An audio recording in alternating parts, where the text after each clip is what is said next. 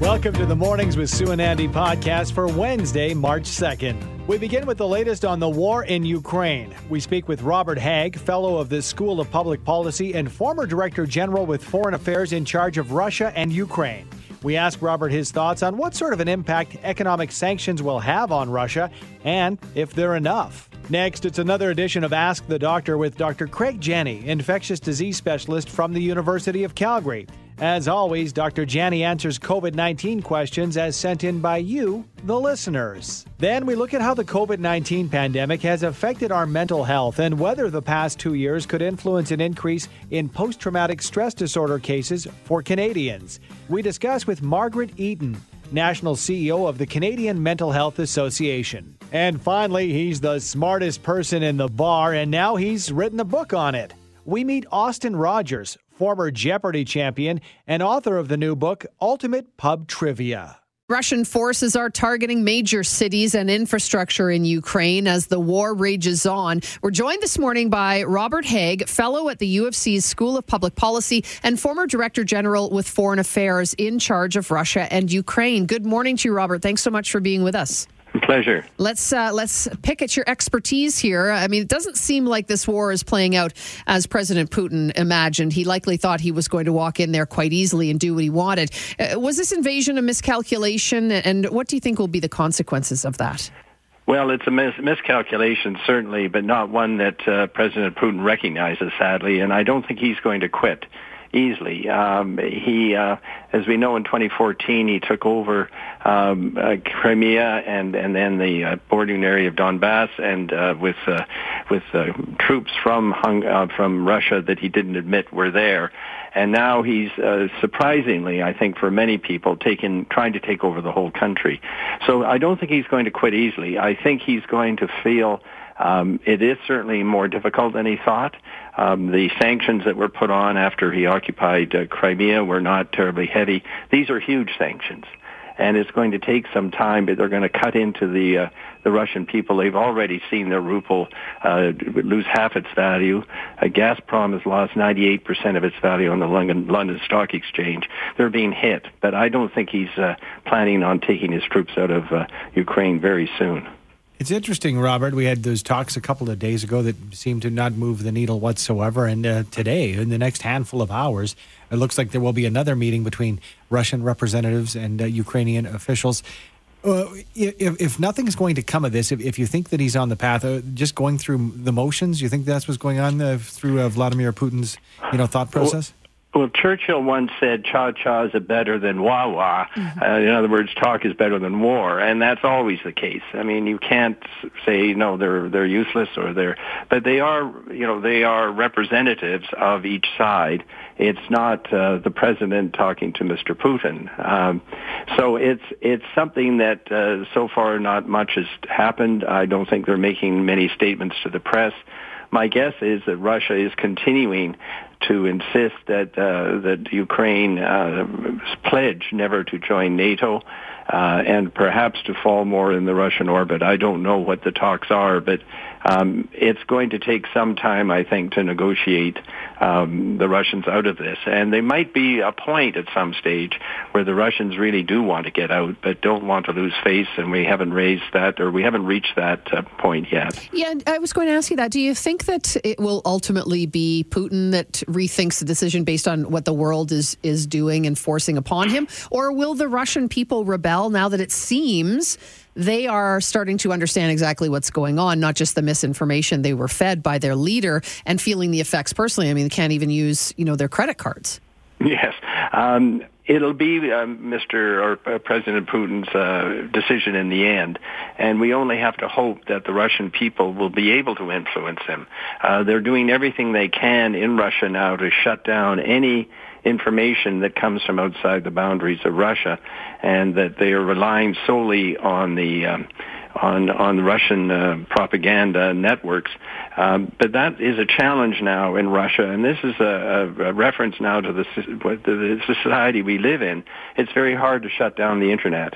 And so a lot of Russians, I think, are getting their information, the true information, from outside of Russia. But it's going to take some time. I think that's the hope that the oligarchs will start to say, do we need this man? And that the people themselves will be able uh, to to not oust him, but to express their grievance. But we're not there yet. I'm sure there's a lot of people in in, uh, in Russia who are very concerned about this and are hurting economically, which is what we want, actually. Mm-hmm, mm-hmm. I'm I'm wondering, Robert. Uh, you know, we've we've heard that the Ukrainian government, particularly President Zelensky, coming out saying we want to join the EU. We want to do this as soon as possible. We want to fast track it. What would it mean if the EU were allowed to, you know, accept the Ukraine or Ukraine rather, uh, you know, immediately? Uh, what what what changes would that, you know, influence, and what would the Russians think of that? Uh, you know, the the EU. Uh, it takes time to join the EU, and the the countries that. Um, that joined, um, uh, like Hungary, uh, where I was an ambassador, and, and Poland and Romania and Bulgaria. Uh, they all joined in stages, and then finally Croatia. Um, and it took some time. The Baltic states also joined, and and that's taken time. But it's it's it's not a process. Russia or U- Ukraine is not in line to be joining the EU. They're they're able to sign agreements with them, and that was what triggered uh, crisis in 2010 when uh, the um, the Russian uh, pro-Russian um, uh, president of Ukraine uh, sort of fled the country in a way because he changed uh, the, the policy of trying to get an engagement, an ongoing engagement with the European Union, not membership, but different agreements, uh, cooperation. And uh, when he backed out of that, there were riots in, in Ukraine and he fled to Russia. So the EU is extremely supportive right now. And for the first time, they're actually sending weapons into Ukraine. How they're going to get there, I guess, remains to be seen. But they're united in that. And the EU has never taken on that military role before. Robert, thank you so much for sharing your knowledge and your expertise with us. Appreciate your time. A pleasure. Thank you. Thank you. Robert Hage, fellow at the School of Public Policy and former Director General with Foreign Affairs in charge of Russia and Ukraine. Eight.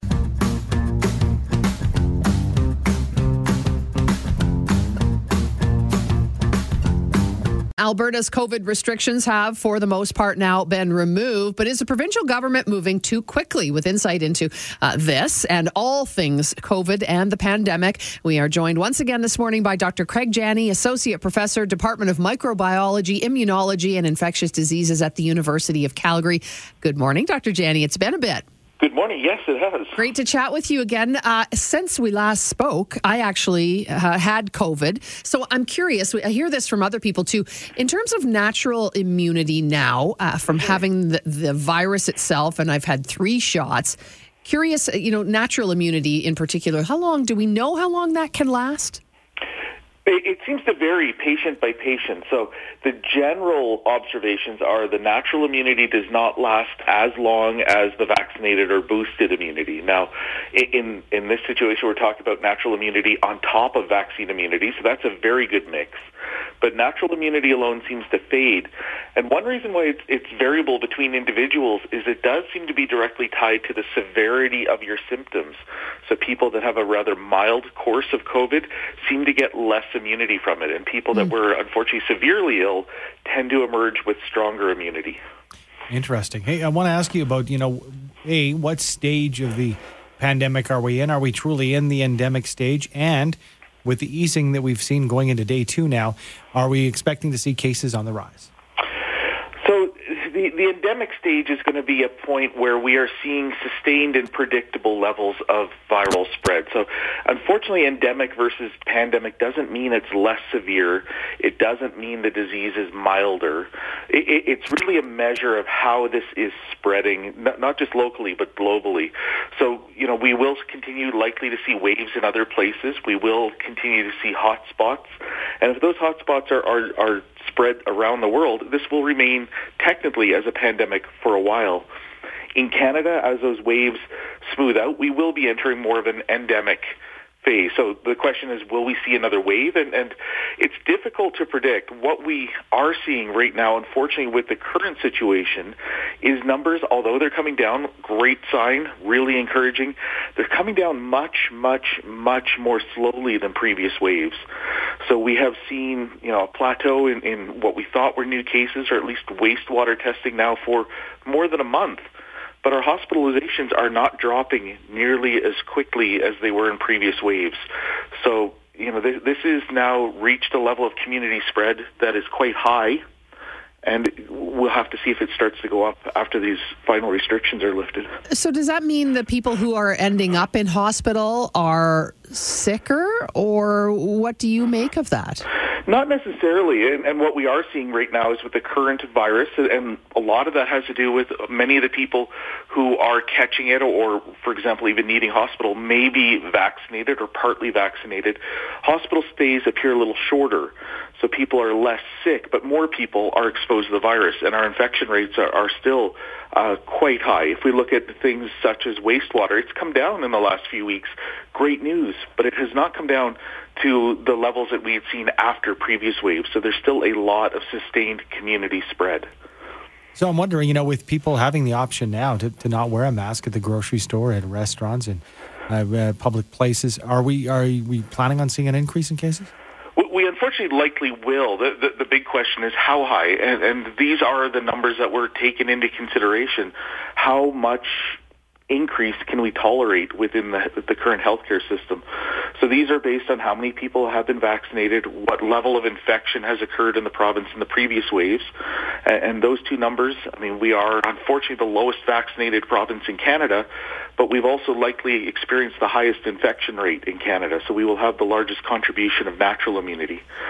I suspect we have a pretty high level of fatigue in this province too. So, absolutely. Your thoughts then, you know, in the medical community, did we did we rush to ease the restrictions, or is this? Do you think it makes sense? I, I think most of the front line would have liked to have seen a, a little more margin of error. So hospitalizations are still high, which simply mean we do not have a lot of room if there is an uptick, and and that is the big concern at the moment. So I think we're we're well on our way. We're on the right path. The question is, are we you know a few weeks early? And, it does seem strange that again the province with the lowest vaccination rate is the first one in the country to lift all restrictions. You know, to that point, when we talk about you know moving ahead uh, with this, living with it, uh, you know, we've had our booster shots for the most part. People are trying to get them, uh, but the fourth booster is mm-hmm. is that going to be offered? And, and, if so, when would something like that be offered up here?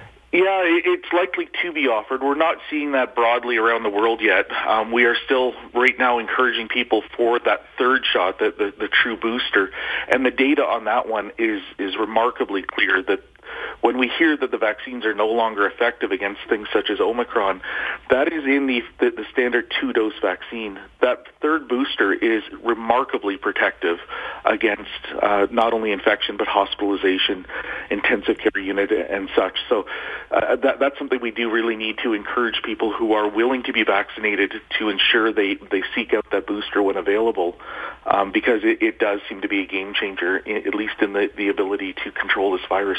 So, do we call that a, a, fourth shot, a second booster, or do we just start calling things our yearly, you know, shot that we're going to get like a flu shot? Yeah, it, it, may may turn out to be yearly. We, we still don't know, and that that's the, the real question. So the, the first two doses remained quite effective against Delta, and, and Omicron has changed that. And, and not only is the virus a little bit different with Omicron, but we are now, if we think about people who got their first doses of that vaccine, we're talking uh, for most of us well over a year now. You know, we, we were vaccinated. Many people were vaccinated at the end of 2020. So this is maybe not surprising. The, the real question becomes, as we get a few boosters, does that immunity last longer? And that's what we see with many of our childhood vaccines. We often get three shots for, for many of those vaccines, but then we get long-lasting immunity. At the same time, we'll have to keep an eye on how quickly this virus changes and when new variants do emerge and how they uh, respond in vaccinated people. Very interesting. We've got a handful more of questions for you, Dr. Jenne. Uh, can we keep you for another two minutes? For sure. More with Dr. Craig Jenne, infectious disease specialist from the University of Calgary.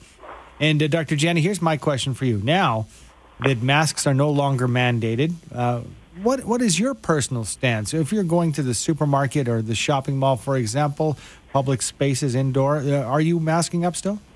Yes, I, I, you know, depending on the, the space, if if it is a crowded space, supermarket, uh, for sure, uh, at least for the foreseeable future, until we can get those numbers down in the community a little bit. Um, you know, we've we've discussed as a family, and our personal risk is fairly low, but we do want to be able to interact, for example, with grandparents and and older family members, and we really just do not want to risk bringing that virus, for example, into their homes. So, uh, in smaller areas uh, where we're not required to wear a mask and, and there are not people around, then yeah, it, it would be safe to go without a mask in those situations. But other crowded areas, shopping centers, um, supermarkets, and specifically, we are required in areas such as transit and healthcare mm-hmm. facilities. So uh, I think masks will still be part of, of uh, aspects of our lives, at least for the, the, the next few weeks to a couple months until those numbers come down in the community. Dr. Jenne, a couple of questions from texters just rolling in. This person asking, um, I had a bad case of COVID last March, a shot in June, second shot in August. Should I be getting the booster now, or do you wait for a more targeted booster to come out? Right now, the, the good news is, and I will fully admit, uh, quite surprising to be honest, is the booster is remarkably effective even against Omicron, uh, at least for for every variant we've seen, including Omicron. So, right now, the, the, it's the cost benefit of it. If you are in a situation where you are concerned about exposure, uh, for example, may have an underlying condition and really need to avoid catching the virus, a booster now is the right call. If, however, you, you know you're in a, a, very low risk group and low risk of transmitting to other people, you can wait a, a little longer and see what's in development there are a number of Delta and Omicron boosters in clinical trial, but the evidence isn't clear as to whether they are significantly better than simply getting a third dose of the current vaccines. All right, I think we have time for this one. Do I have to wait three months from when I tested positive for COVID to get my booster shot? You do not have to wait, but that is the recommendation from NACI. So the National Advisory Committee on Immunization is recommending that we ensure that the immune response from the natural infection has returned to baseline before trying to reboost that. There's no real safety risk. You know, if you, if you are a few weeks out after, there, there's no uh, additional risk to, to the person, but it just seems that the immune system responds better and you get more benefit from that booster if you're waiting that three month window. Uh, back to um, a personal question for, for me, and I'm sure for others who've had it, because so many people have now ha- had the COVID with the Omicron. But mm-hmm. the sense of smell and taste, it doesn't disappear for everybody. I, I had a little bit of taste, but I lost my smell completely. Mm-hmm. Uh, how long are you we seeing that sort of on average for, for it to come back? Yeah, again, that, that is entirely, unfortunately, patient dependent. So some people do recover it fairly quickly. Other people, it does seem to linger for, for uh, months and months, although it does slowly improve. Uh, there's no, unfortunately no real way to predict when when one individual person will regain those those senses. Thanks a lot for that. So great. As we know, just before we let you go, we uh, let the uh, kids uh, first in, in, school, K to 12, mm-hmm. not wear masks. I'm wondering uh, what your thoughts are, having uh, you know a little bit of time behind us now with the kids not wearing masks in school. Uh, the impact. What, what are your thoughts? Yeah, the on the ground data seems encouraging. The numbers we're hearing about school closures and online shifts. However, we have to keep in mind that right now we are still missing so much data. We do so little testing as a province. Uh, personal rapid tests are, are not reported, so you know we do see that schools have higher absentee rates than they have in previous years. Uh, but we can't say that that's COVID. We, we don't know specifically what's causing this, but we do know that absenteeism is still up versus previous years, and it is suggesting that COVID is, is still circulating through the schools. But uh, you know, the good news is that the classrooms have managed to keep going, and I think that that's the ultimate goal. Um, could it be easier if they were still wearing masks? Possibly, but it, but it, it has not completely closed the schools, so that that is encouraging. So great to have you back answering all of our questions. Thank you so much for your time this morning. You guys are welcome. Take care. You too. That is Dr. Craig Jenne, Associate Professor, Department of Microbiology, Immunology, and Infectious Diseases at the U of C.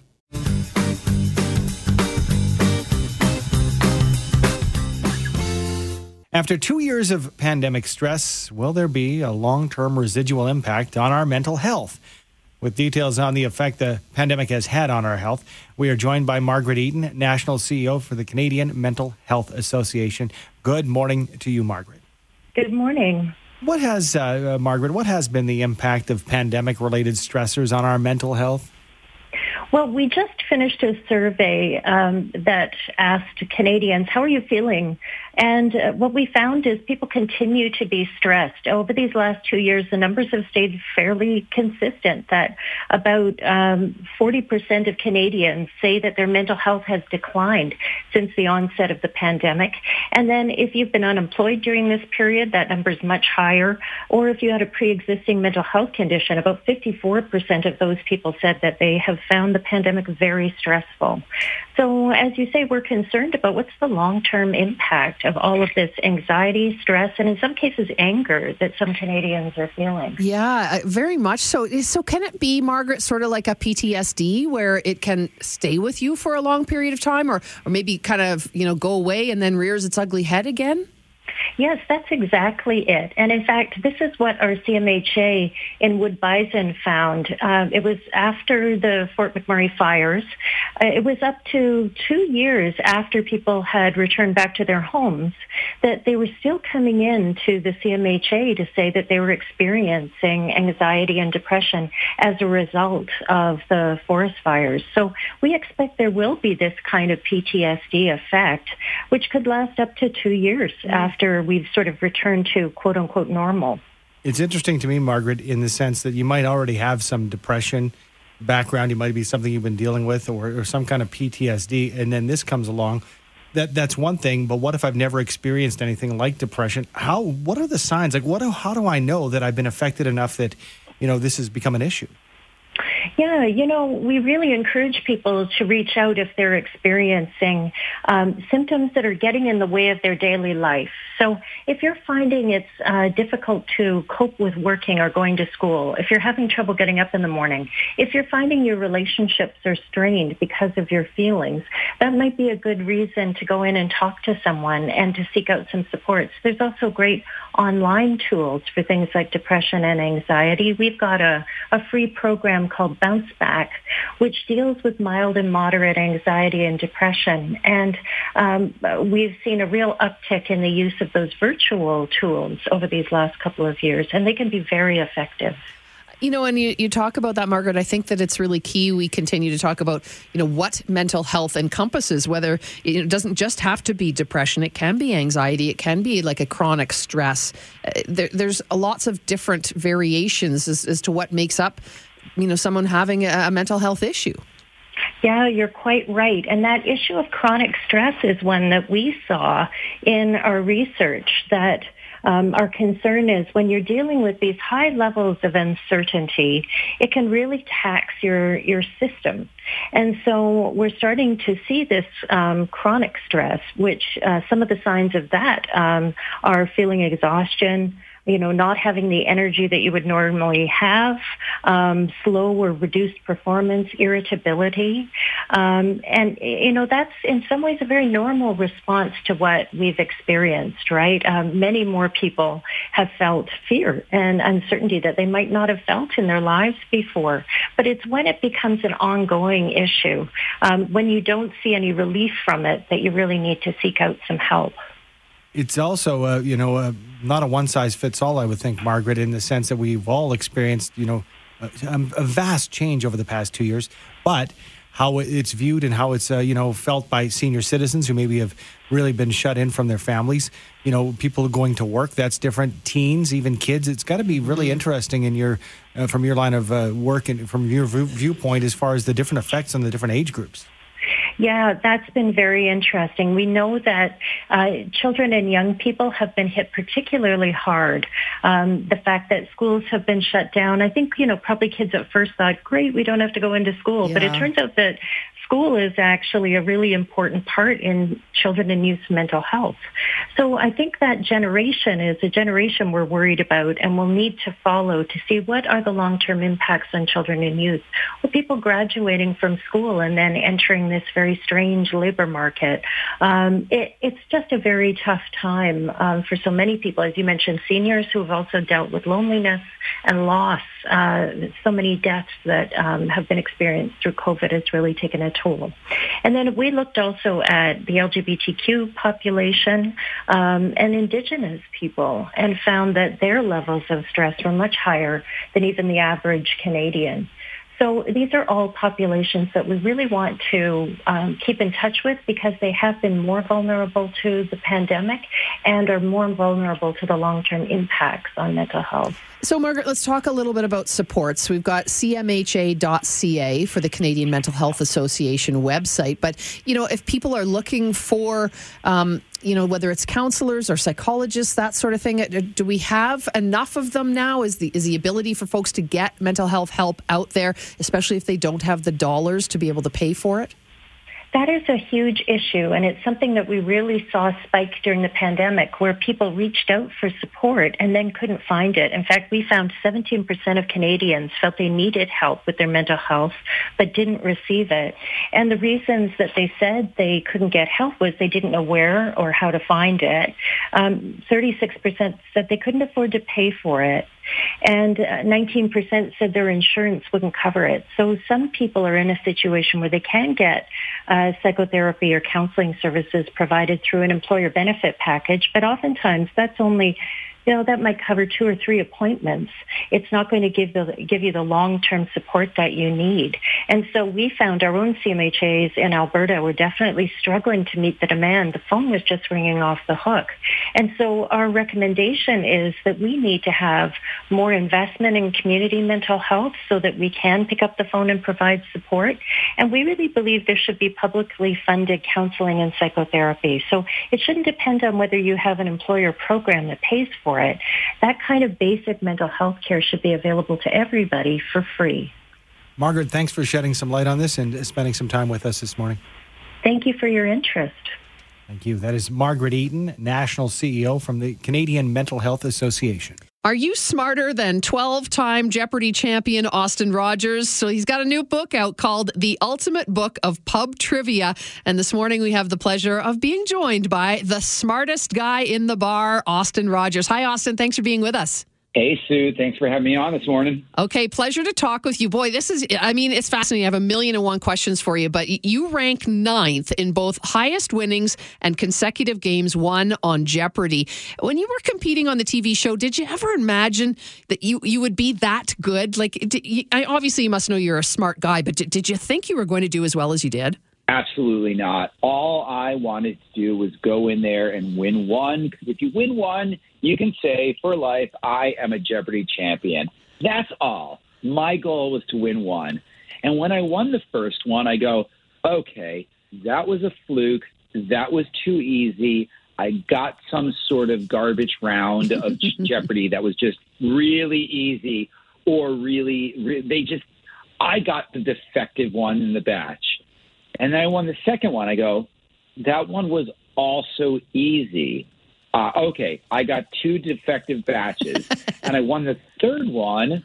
And then imposter syndrome started to melt away, and I go, what if? Now, hear me out, other Austin. What if you're actually just good at this? And then I won the fourth one. I'm like, oh yeah, I'm just good at this. that's when the fun started because that's when I'm like, yay, I am good at this and I am having fun. So I didn't care what I wagered. So I didn't care how much I put on the line. Cause I'm like, wee, wee, wee. That is awesome. I love it. And yeah, and, and I bet you, you just kind of get relaxed and get sort of into the swing of things. Do, do you have any idea? Did, do they break it down for you? Do you know how many questions you actually answered and got right through that, your time on Jeopardy? I, all those stats are kept somewhere. Yeah. I'm sure I can look it up. And uh, I mean, if Jeopardy is nothing if not statistics, I mean, everything about Jeopardy is statistics, and Jeopardy fans are the craziest mm. fans on earth, other than maybe old timey baseball fans when it comes to keeping statistics. Uh, how did you prep for it, Austin? How do you get ready to go on a show like Jeopardy? I mean, it's not like you can just jam pack and, and read a bunch of books and hope you're going to do well. Well, yeah, actually, that is a little bit of it, Sue. You sort of got to cram stuff in there that you think are your gaps in knowledge.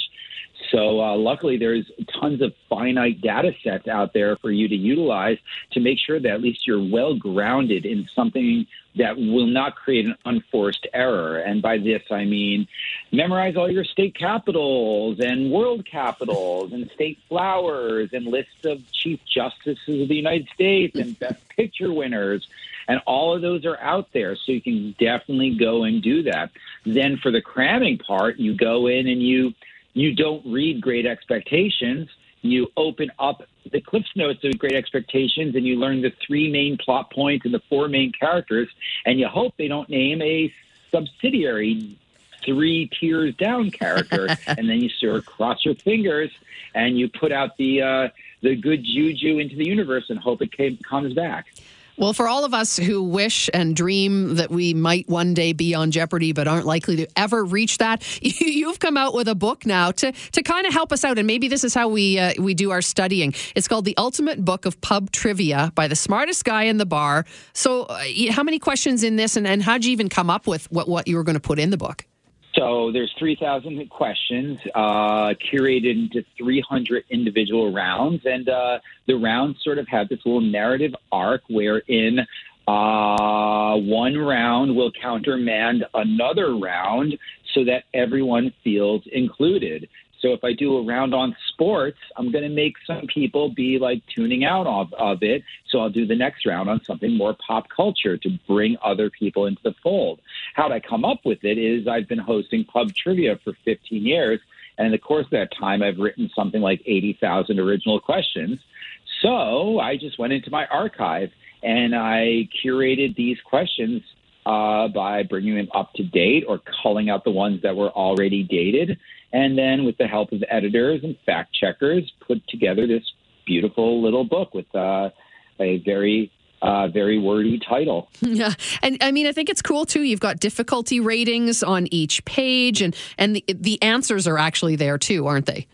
Yeah, the answers are at the bottom of the page, but they're a little bit small, so you can't just know them immediately. So uh, while you're reading the question at the top of the page, you can't like look. You can look down at the answer if you really want, but uh, it's a little bit on the hard side. But this is meant to be uh, read aloud with groups of friends or on a road trip, or as the appendix of the book in the back says, pub trivia is ultimately a small business. It's designed to put butts in seats on a low revenue night at a local business and amplify revenue.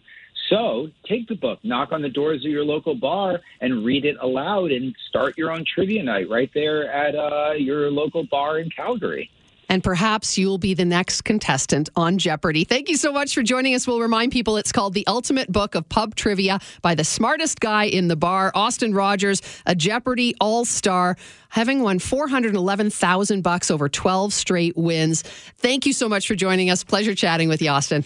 Sue, have a great morning. Thank you, you too. Hey, you can also follow Austin Rogers online on TikTok and Twitter. Thanks for downloading and listening to the podcast. Don't forget to subscribe, rate, and review for free at Apple Podcast, Google Play, or wherever you find your podcasts. And tune in to Mornings with Sue and Andy from 5:30 to 9 every weekday morning on 770 CHQR.